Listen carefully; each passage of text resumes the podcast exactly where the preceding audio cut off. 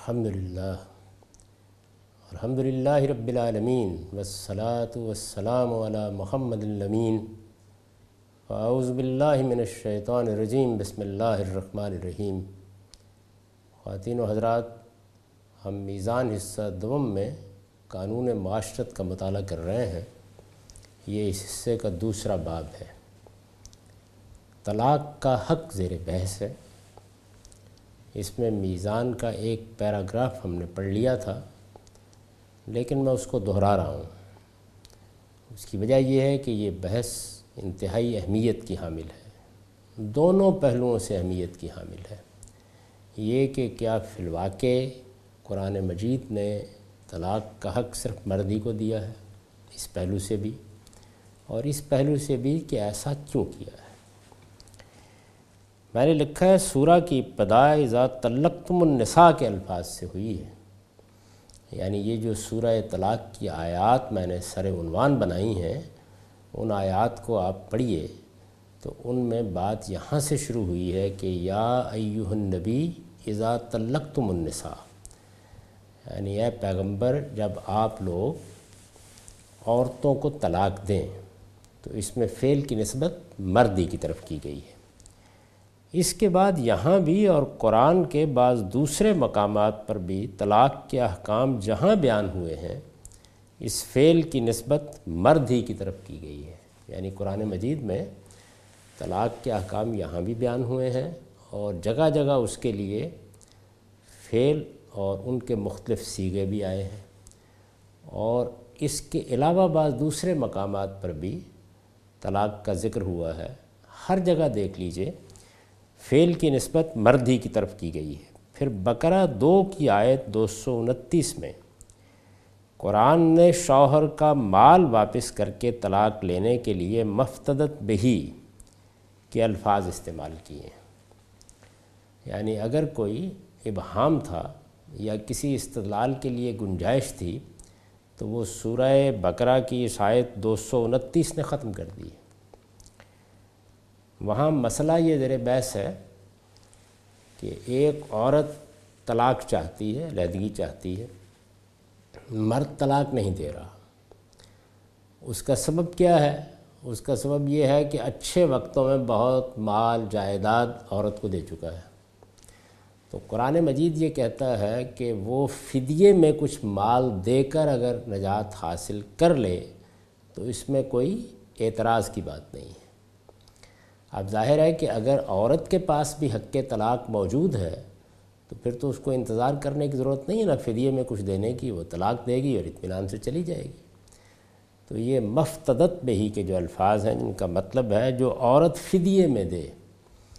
یعنی اب اپنے آپ کو چھڑانے کے لیے، جس عہد میں وہ بندھی ہوئی ہے، اس سے اپنے آپ کو نکالنے کے لیے، وہ اگر اس مال کا، وہ مال جو اس کے شوہری نے دیا تھا اس کا کچھ حصہ واپس کر کے اپنے لیے راہ نکال لے، تو اللہ تعالیٰ فرماتے ہیں کہ اس میں کوئی حرج کی بات نہیں۔ یہ اس بات کی سریح دلیل ہے کہ طلاق کا اختیار شریعت نے مرد کو دیا ہے۔ یعنی ایک تو یہ بات واضح ہو گئی کہ جہاں تک نصوص کا تعلق ہے، وہ بالکل سری ہے کہ طلاق کا حق مردی کے پاس ہے۔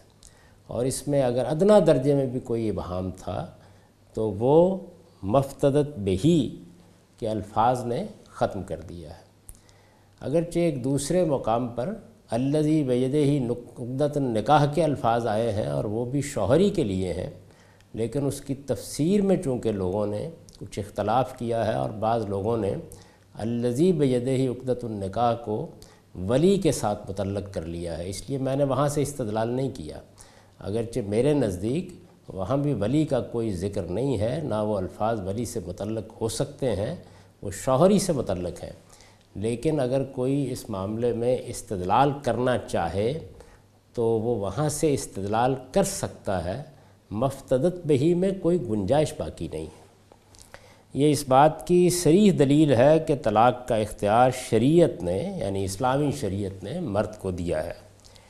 اس کی وجہ بھی بالکل واضح یعنی اب دوسرے پہلو کو سمجھیے۔ کیوں ایسا کیا ہے؟ میں یہ کہتا ہوں ایسا ہی ہونا چاہیے تھا۔ اس کی وجہ بھی بالکل واضح ہے۔ عورت کی حفاظت اور کفالت کی ذمہ داری ہمیشہ سے مرد پر ہے۔ یعنی جو خاندان کا ادارہ وجود میں لایا گیا ہے، پہلے اس کو سمجھیے۔ میں اسی کو اس پورے قانون میں سمجھانے کی صحیح کر رہا ہوں۔ یوں نہیں ہے کہ ایک مرد و عورت کے درمیان محبت کا تعلق قائم ہوا۔ اور محبت کے اس تعلق میں، چونکہ اب جنسی تعلق بھی سامنے آنا ہے، اس کو قانون کی صورت دینے کے لیے شادی کا ادارہ بنا دیا گیا۔ ایسا نہیں ہے۔ یعنی قرآن مجید سے یہ معلوم ہوتا ہے اور انسانی فطرت بھی اسی کا تقاضا کرتی ہے کہ انسان کی بنیادی ضرورت کی حیثیت سے خاندان کا ادارہ قائم کیا گیا ہے۔ یعنی میاں اور بیوی اصل میں ایک ادارے کی بنیاد ڈالتے ہیں، نہ کہ رفاقت کا محض فیصلہ کرتے ہیں، یا چند روز اکٹھے رہنے کا فیصلہ کرتے ہیں، یا دو چار سال اکٹھے ایک جگہ زندگی بسر کرنے کا فیصلہ کرتے ہیں۔ خاندان کے ادارے کو وجود میں لاتے ہیں۔ ادارے کی ضرورت یہ ہے۔ اگر آپ اس کو ادارہ مان لیتے ہیں تو پھر اس کی ضرورت یہ ہے کہ اس کا سربراہ ہو۔ اور جب کسی ادارے کو اس طرح منظم کر دیا جائے تو آپ جانتے ہیں کہ پھر دنیا بھر کے اداروں میں یہی قاعدہ مقرر کیا جاتا ہے کہ سربراہ چاہے گا تو معاملات ختم کر دے گا۔ یعنی جو آدمی بھی یا جو افراد بھی یا جو بھی لوگ اس ادارے کے ارکان کی حیثیت رکھتے ہیں، وہ اگر ان کی خدمات ختم کرنا چاہے گا تو ختم کر دے گا۔ لیکن ان میں سے کوئی اگر چاہے تو وہ استعفیٰ دے گا۔ استعفیٰ دے گا کا مطلب کیا ہے؟ وہ علیحدگی کی درخواست کرے گا۔ علیحدگی کا مطالبہ کرے گا؟ علیحدگی کا تقاضا کرے گا؟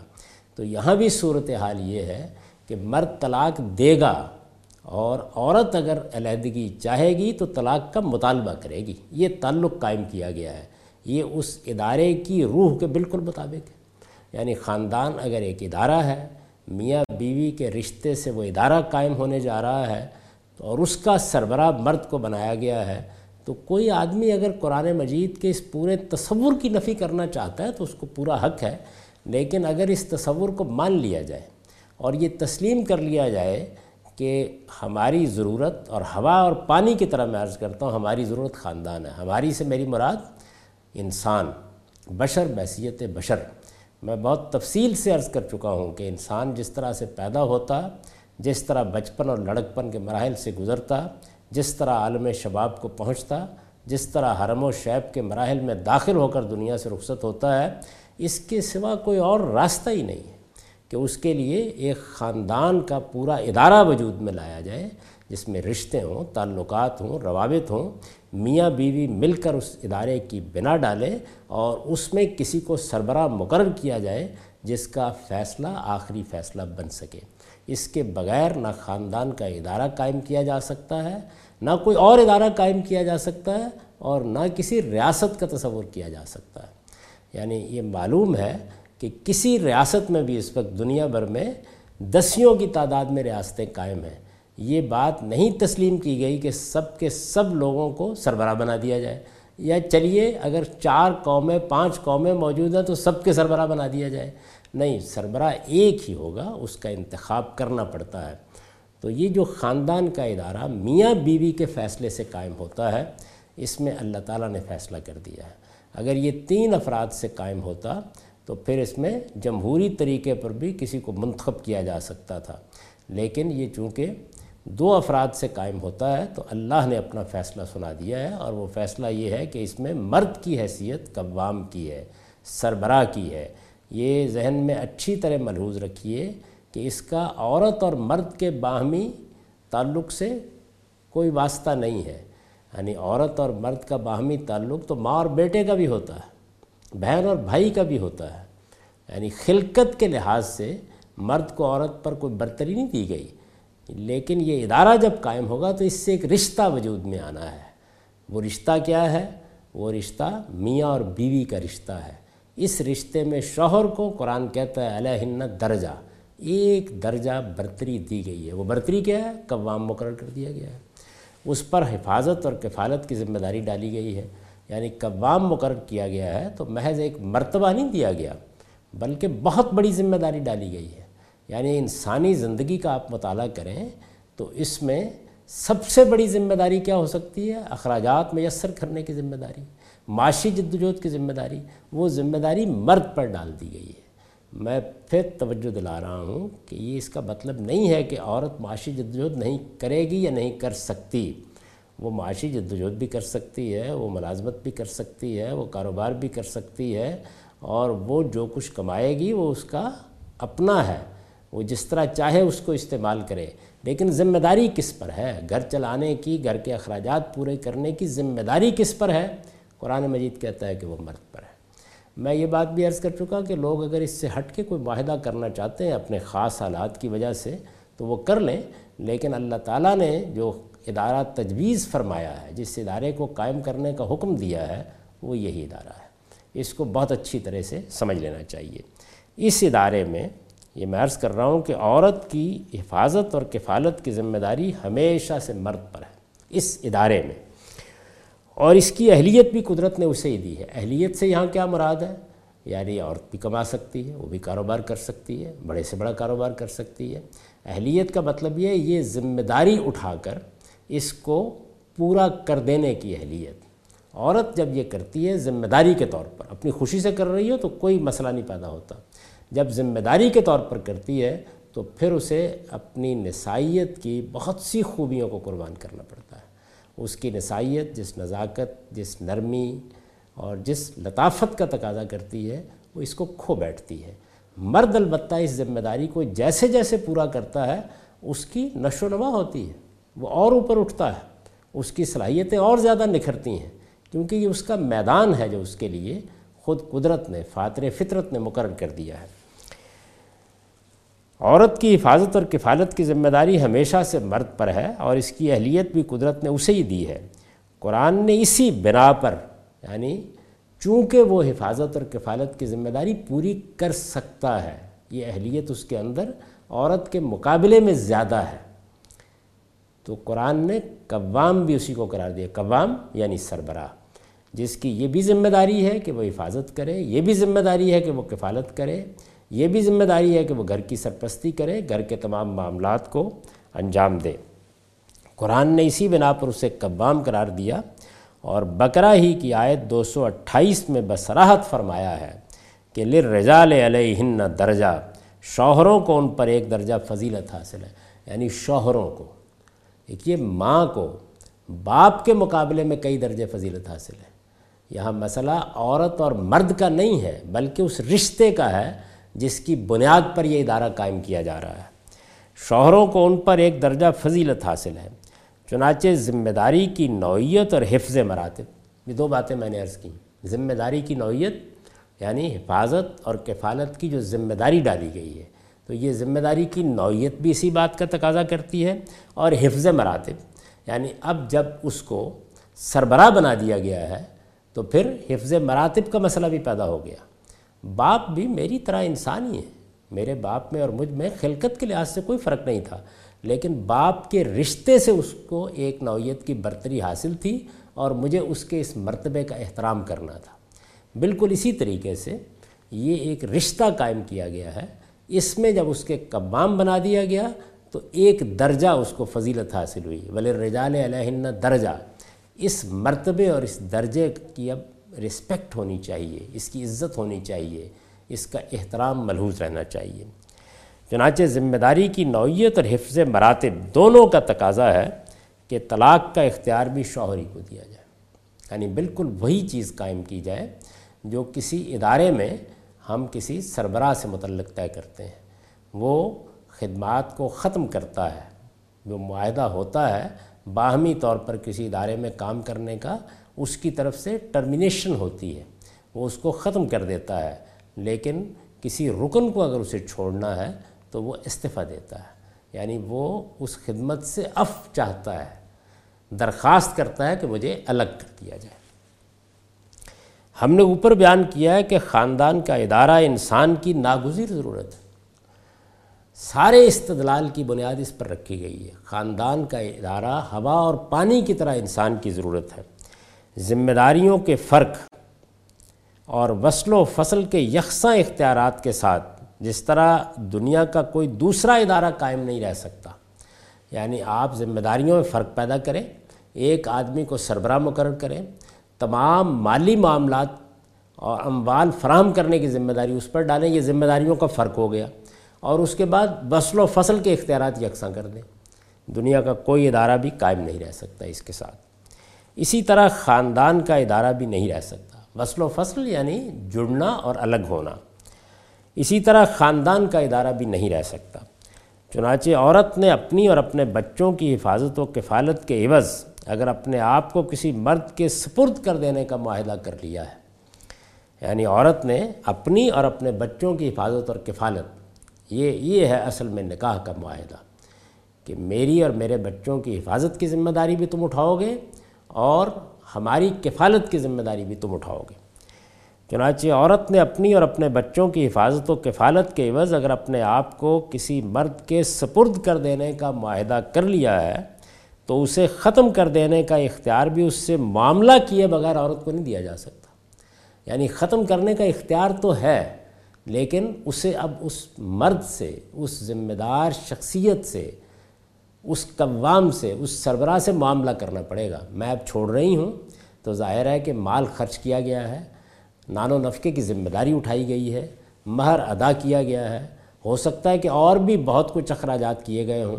اور یہ بھی ممکن ہے کہ کچھ مال، کچھ جائیداد بھی اچھے وقتوں میں اس کو دے دیا گیا ہو۔ اب معاملہ کرنا ہے یعنی آپ نے اف چاہنا ہے، آپ نے علیحدگی اختیار کرنی ہے، تو کیا چیز سامنے آئی؟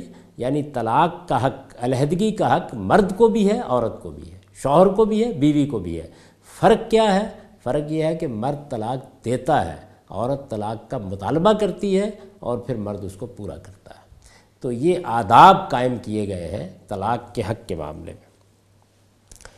چنانچہ عورت نے اپنی اور اپنے بچوں کی حفاظت و کفالت کے عوض اگر اپنے آپ کو کسی مرد کے سپرد کر دینے کا معاہدہ کر لیا ہے تو اسے ختم کر دینے کا اختیار بھی اس سے معاملہ کیے بغیر عورت کو نہیں دیا جا سکتا۔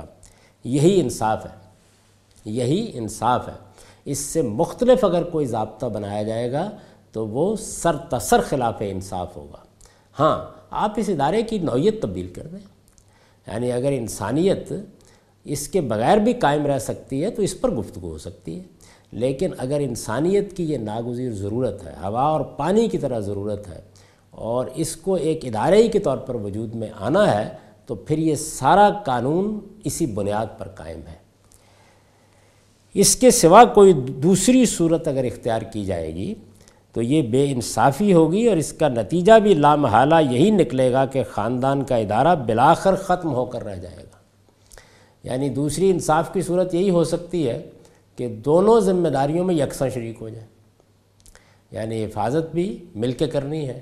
اور کفالت بھی مل کے کرنی ہے، تو اس سے جو صورتحال پیدا ہوگی، اس کا تصور کیا جا سکتا ہے۔ یہ اصل میں دو سربراہوں کے ذریعے سے ادارے کو چلانا ہے۔ یہ نظم ریاست کو قائم کرنا ہے، لیکن اس کا کوئی سربراہ مقرر نہیں کرنا، یہ صورت ہو جائے گی۔ کیونکہ پھر کوئی بھی سربراہ نہیں ہوگا۔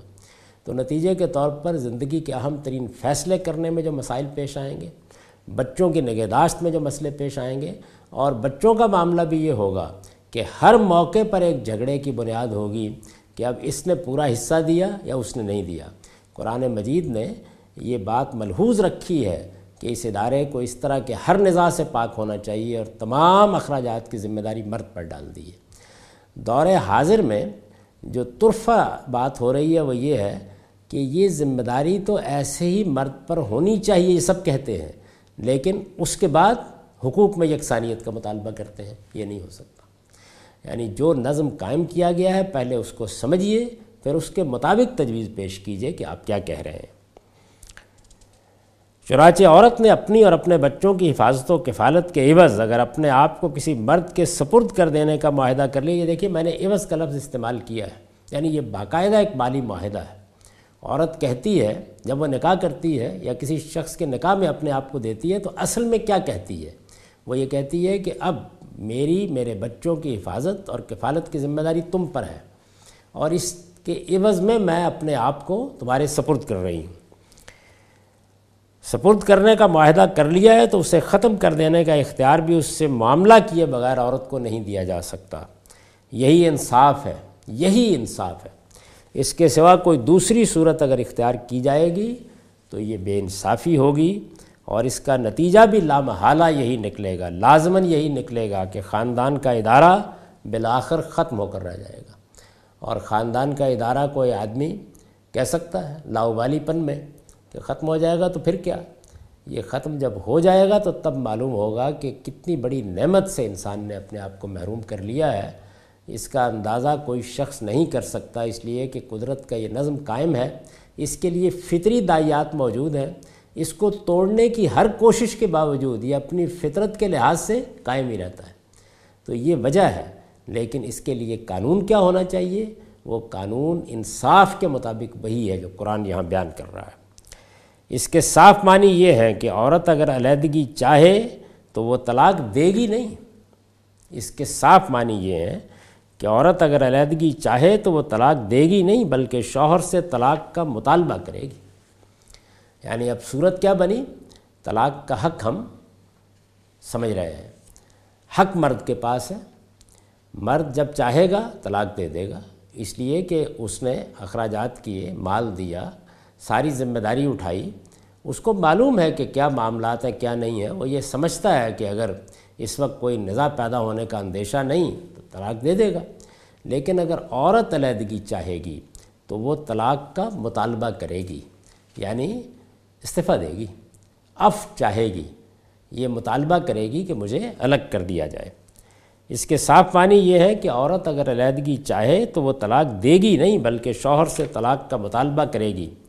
عام حالات میں توقع یہی ہے کہ ہر شریف و نفس آدمی نباہ کی کوئی صورت نہ پا کر یہ مطالبہ مان لے گا۔ نباہ کی کوئی صورت نہ پا کر۔ یہ کی ورڈس ہیں، کلیدی الفاظ ہیں۔ یعنی اب وہ ساری بات ذہن میں رکھیے کہ اگر ایسی صورت پیدا ہو گئی ہے تو حالات کو درست کرنے کی صحیح کی جائے، بنا ہوا گھر بگڑنے سے بچایا جائے، ایک رشتہ قائم ہو گیا ہے، اسے ٹوٹنے سے بچانے کی کوشش کی جائے، اس کے لیے سمجھایا جائے گا بجھایا جائے گا، خاندان زیر بحث آئے گا۔ اور قرآن مجید نے جیسے کہ تجویز کیا، ایک حکم ادھر سے ایک ادھر سے بھی مقرر کر دیا جائے گا۔ لیکن اگر یہ معلوم ہو گیا کہ نباہ کی کوئی صورت نہیں ہے اور عورت کا اصرار ہے کہ وہ الگ ہونا چاہتی ہے تو وہ یہ مطالبہ مان لے گا۔ لیکن اگر ایسا نہ ہو تو عورت عدالت سے رجوع کر سکتی ہے۔ یعنی اگر ایسا نہ ہو تو پھر عورت معاشرے کے پاس جائے گی، نظم اجتماعی کے پاس جائے گی اور وہ یہ کہے گی کہ میں الگ ہونا چاہتی ہوں۔ نوبت یہاں تک پہنچ جائے تو عدالتوں کے لیے اس معاملے میں رسول اللہ صلی اللہ علیہ وسلم کا اسوہ یہ ہے۔ یعنی اب رسالت میں آپ وسلم کا نمونہ سامنے آ گیا۔ یہاں رک کر یہ بات سمجھ لیجیے کہ قرآن مجید نے اس معاملے کو شریعت کا موضوع نہیں بنایا۔ یعنی اصولی بات معلوم ہو گئی کہ مرد کے پاس طلاق کا حق ہے، وہ طلاق دے گا۔ عورت طلاق چاہے گی، مرد سے مطالبہ کرے گی۔ مطالبہ اس کو مان لینا چاہیے۔ اگر معقول ہے نباہ کی کوئی صورت نہیں ہے، تو مان لینا چاہیے۔ اگر نہیں مانتا، تو عورت کیا کرے؟ اس کو قرآن مجید نے اشتہاد کے لیے چھوڑ دیا۔ یعنی یہ گویا ہمارے لیے چھوڑ دیا گیا۔ اور یہی میں شریعت کا ایک اہم اصول واضح کرنا چاہتا ہوں۔ اور وہ اصول یہ ہے کہ اللہ تعالیٰ نے جو قانون بنا دیا، جو ضابطہ مقرر کر دیا، اس کی پوری پابندی کرنی چاہیے۔ اور جس معاملے میں کوئی ضابطہ مقرر نہیں کیا، اس میں ہم حالات کے لحاظ سے کوئی قانون بنائیں گے، کوئی ضابطہ مقرر کریں گے۔ یہی وہ دائرہ ہے جس میں انسان کو قانون سازی کرنی ہے اور اسے کرنی چاہیے۔ اور اس قانون سازی کے لیے بنیاد کیا ہوگی؟ یہی کہ حق تلفی کا ازالہ کیا جائے، یا حق تلفی کے مواقع نہ پیدا ہونے دیے جائیں، یا اگر کسی کی جان، مال، آبرو کے خلاف کوئی زیادتی ہو رہی ہے تو اس کو روکا جائے۔ تو یہاں پر بھی بالکل یہی صورت ہے کہ ایک عورت علیحدگی چاہتی ہے کہتی ہے کہ میرا نباہ نہیں ہو سکتا، وہ اپنا مقدمہ لے کے آ گئی ہے۔ اب قانون سازی کا حق ہے۔ یعنی یہاں اب فیصلہ دینا ہے، اس کی مدد کرنی ہے، معاملے کو دیکھنا ہے۔ اس کے لیے ہم قانون بنائیں گے۔ یعنی قرآن مجید اس طرح کے معاملات کو حالات کی وجہ سے چھوڑ دیتا ہے، کیونکہ حالات میں تبدیلیاں آتی رہتی ہیں۔ وہ چیز جو ہمیشہ کے لیے ابدی طور پر قانون بن سکتی ہے، اس میں شریعت قانون بناتی ہے اور وہ بھی اس وقت جب اس کے مقاصد کے مجروع ہونے کا اندیشہ ہو۔ اور اس کے مقاصد میں عرض کر چکا کہ بنیادی طور پر لوگوں کو پاکیزہ رکھنا ہے۔ یعنی اصل مقصد یہ ہے پورے دین کا، پوری شریعت کا اصلی مقصود یہ ہے۔ تو یہ وہ موقع ہوتا ہے کہ جس میں قانون سازی کرنا ہوتی ہے۔ عام حالات میں توقع یہی ہے کہ ہر شریف النفس آدمی نباہ کی کوئی صورت نہ پا کر یہ مطالبہ مان لے گا، لیکن اگر ایسا نہ ہو تو عورت عدالت سے رجوع کر سکتی ہے۔ نوبت یہاں تک پہنچ جائے تو عدالتوں کے لیے اس معاملے میں رسول اللہ علیہ وسلم کا اسوا یہ ہے، یہ لیکھیے اسوا کا لفظ میں نے استعمال کیا۔ یعنی آپ نے کیا نمونہ پیش کیا۔ یہاں پر آپ شریعت نہیں بنا رہے، بلکہ یہ بتا رہے ہیں کہ اگر ایسا ہو تو کیا کرنا چاہیے۔ رسول اللہ علیہ وسلم کا اسوا یہ ہے کہ اتنی بات اگر متحقق ہو جاتی ہے کہ عورت اپنے شوہر سے بیزار ہے اور اس کے ساتھ رہنا نہیں چاہتی، تو شوہر کو حکم دیا جائے کہ اس نے مہر کے علاوہ کوئی مال یا جائیداد اگر بیوی کو دی ہوئی ہے اور وہ اسے واپس لینا چاہتا ہے تو واپس لے کر اسے طلاق دے دے۔ یہ آپ نے کیا۔ یعنی مہر تو عورت کا حق ہے، نان و نفقہ بھی اس کا حق ہے، لیکن اگر کوئی مال جائیداد دی ہے، فرض کر لیجیے کہ کل ایک مکان نام لگوایا، اگلے دن عورت نے طلاق کا مطالبہ کر دیا۔ تو رسالت میں آپ صلی اللہ علیہ وسلم نے پھر عورت سے یہ کہا کہ اب انصاف یہ کہتا ہے کہ یہ مال تم واپس کر دو۔ تو اس طریقے سے۔ ہمارے ہاں خلا کے معاملے میں لوگ عورت سے مال دلواتے ہیں یا مہر بھی دلواتے ہیں، ایسی کوئی بات نہیں ہے۔ اصل قانون یہ ہے کہ اگر شوہر نے کوئی مال دیا ہے، کوئی جائیداد دی ہے، بہت روپیہ دے دیا ہوا ہے، اور وہ یہ سمجھتا ہے کہ اب کل تو میرے ساتھ بہت اچھے حالات تھے، میں یہ جائیداد اس کے نام لگا بیٹھا، یہ اپنا کاروبار اس کے حوالے کر بیٹھا، اور آج یہ مجھ سے طلاق کا مطالبہ کر رہی ہے۔ تو رسالت میں آپ صلی اللہ علیہ وسلم نے عورت سے یہ کہا کہ ہم تمہیں علیحدگی کرا دیں گے، لیکن اس کے لیے مال تمہیں واپس کر دینا چاہیے۔ سیدنا ابن عباس کی روایت ہے کہ ثابت بن کیس کی بیوی نبی صلی اللہ علیہ وسلم کی خدمت میں حاضر ہوئی اور عرض کیا، یا رسول اللہ، میں اس کے دین و اخلاق پر کوئی حرف نہیں رکھتی۔ یہ دیکھیے، یہ میں نے روایت اس لیے نقل کیا ہے کہ یہ معلوم ہو کہ حضور نے اس میں عورت کی پسند، ناپسند کی بنیاد پر فیصلہ کیا ہے۔ یعنی کوئی دینی اور اخلاقی اعتراض نہیں ہے شوہر پر۔ سیدنا ابن عباس کی روایت ہے کہ ثابت بن کیس کی بیوی نبی صلی اللہ علیہ وسلم کی خدمت میں حاضر ہوئی اور عرض کیا، یا رسول اللہ، میں اس کے دین و اخلاق پر کوئی حرف نہیں رکھتی، مگر مجھے اسلام میں کفر کا اندیشہ ہے۔ اس پر میں نے ایک نوٹ لکھا ہے کہ اس جملے کا مطلب دوسری روایتوں سے یہ معلوم ہوتا ہے کہ انہیں ثابت کی صورت پسند نہ تھی۔ اس واقعے کی جو باقی روایات ہیں، ان سے یہ بات واضح ہو جاتی ہے۔ اور وہ محسوس کرتی تھیں کہ اس کے باوجود اگر وہ اس کے ساتھ رہیں، تو اندیشہ ہے کہ ان احکام کی پابند نہ رہ سکیں گی جو شوہر سے وفاداری اور عفت و عصمت کی حفاظت کے لیے اللہ تعالیٰ نے مسلمان عورتوں کو دی ہے۔ یعنی انہوں نے کہا کہ مجھے صورت پسند نہیں ہے۔ اور جب صورت پسند نہیں ہے، تو پھر مجھے اندیشہ ہے کہ اللہ تعالیٰ نے جو وفاداری کا مجھے حکم دیا ہے، میں شاید اس میں خیانت کی مرتکب ہو جاؤں۔ اس لیے مجھے اسلام میں کفر کا اندیشہ ہے۔ نبی صلی اللہ علیہ وسلم نے یہ شکایت سنی تو فرمایا، اس کا باغ واپس کرتی ہو۔ اس نے مان لیا تو آپ نے ثابت کو حکم دیا کہ باغ لے لو اور اسے ایک طلاق دے کر الگ کر دو۔ یعنی یہ رسالت با آپ صلی اللہ علیہ وسلم کا اسوا ہے۔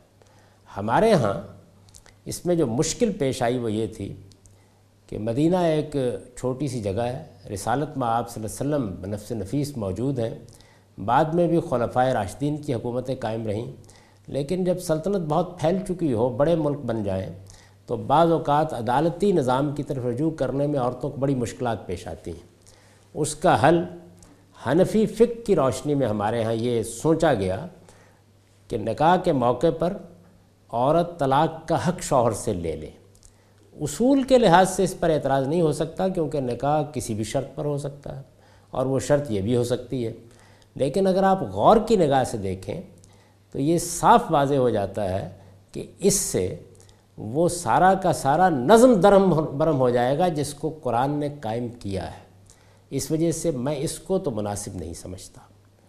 البتہ اس مسئلے کا کیا حل ہونا چاہیے؟ اس پر آئندہ نشست میں گفتگو کریں گے۔